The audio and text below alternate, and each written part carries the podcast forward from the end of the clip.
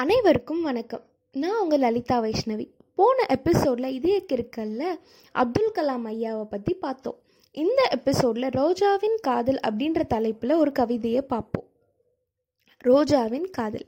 இறைவனே பூவிற்கும் புவிவாழ்வு தந்தவனே என்றோ மண்ணில் மொட்டாக வாடினேன் என்னவர் என்னை கண்ணீரோடு மீட்டார். மண்ணில் மடிய வேண்டியவளை அன்பு காட்டி வளர்த்தார். இலைகள் துணை கூட இல்லாது இருந்தேன். தோட்டத்தை கூட்டமாக தந்தார். அன்பின் மலரானேன். பூத்து மலர்ந்த காலையில் தேடினேன் உயிர் தந்தவரை. மணமாலை சேர எண்ணினேன். பூத்த என்னை பறித்து பிரித்தனர். உதிர்த்து தூவினர் உயிர் தந்தவர் மீது. புன்னகையுடன் பூரித்தேன். அவர் மீது நான் இருந்ததால். கண்ணீர் சூழ புன்னகையுடன் சென்றேன்.